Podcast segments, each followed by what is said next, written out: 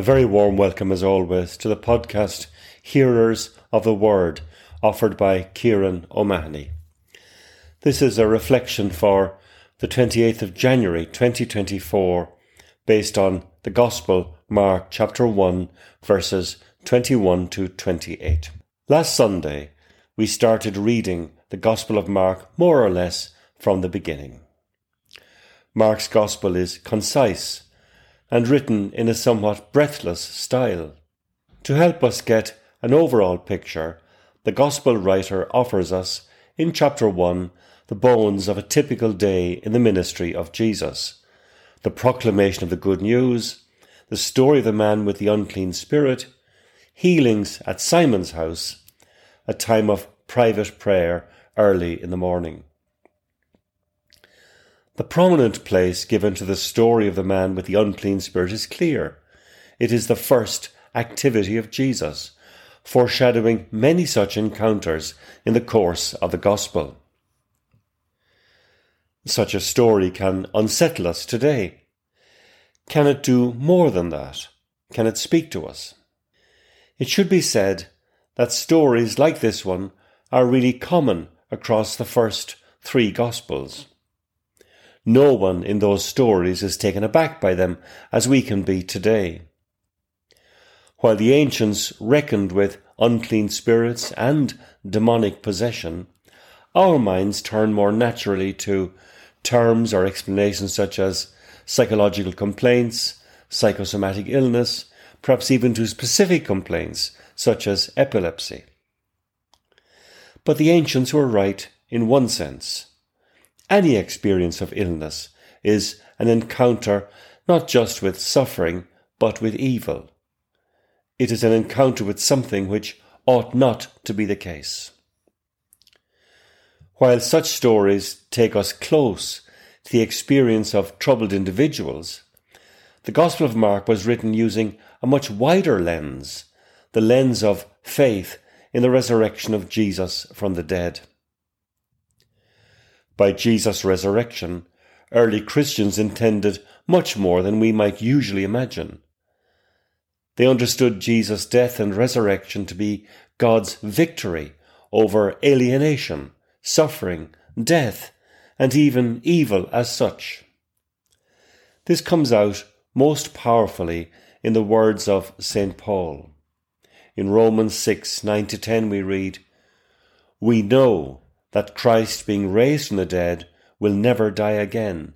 Death no longer has dominion over him. The death he died, he died to sin once for all. But the life he lives, he lives to God. And Paul expands on that in 1 Corinthians chapter 15 verse 20. But in fact, Christ has been raised from the dead, the first fruits of those who have fallen asleep. And in the second letter to the Corinthians, chapter 1, verses 19 to 20, Paul expresses himself in very moving words. For the Son of God, Jesus Christ, whom we proclaimed among you, Silvanus, Timothy, and I, was not yes and no, but in him it has always been yes. For in him Every one of God's promises is a yes. For this reason, it is through him that we say the Amen to the glory of God. There is a profound reassurance here, which takes us beyond individual cases of release from evil as in our gospel. It may well be that we need to hear that message again in different settings. We need to hear the message in our world. We are sharply aware of instability and uncertainty. I need hardly mention the turmoil of our times, social upheaval, migration, terrible wars, the evident weakening of democracy. But faith tells us that the final word is not a word of destruction, but God's resounding yes in Jesus. We need to hear the message in our church Pope Francis has undertaken a huge project of renewal, long overdue, illustrated by the synodal pathway and the deep desire for a more inclusive church. Of course, not everyone is on board. Of course, there are powerful forces against the project. But we put our trust in the guidance of the Spirit, who is doing something truly new in our time. As individuals, we may need to hear this reassurance in our lives. When the unexpected strikes, when the unforeseen happens, then as people of faith, we are called once again to our faith in the grace of God, the God who is with us always and who will be with us no matter what happens. So the gospel story is not simply a wonderful event from the past, but a message of hope for the present. Let us pray. Faithful God, your Holy One, Jesus of Nazareth, spoke the truth with authority, and you confirmed his teaching by wonderful deeds.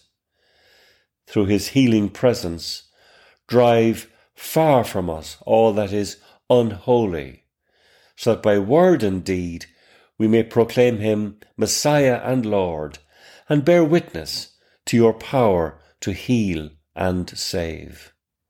We make our prayer through our Lord Jesus Christ, who lives and reigns with you in the unity of the Holy Spirit, one God, for ever and ever. Amen.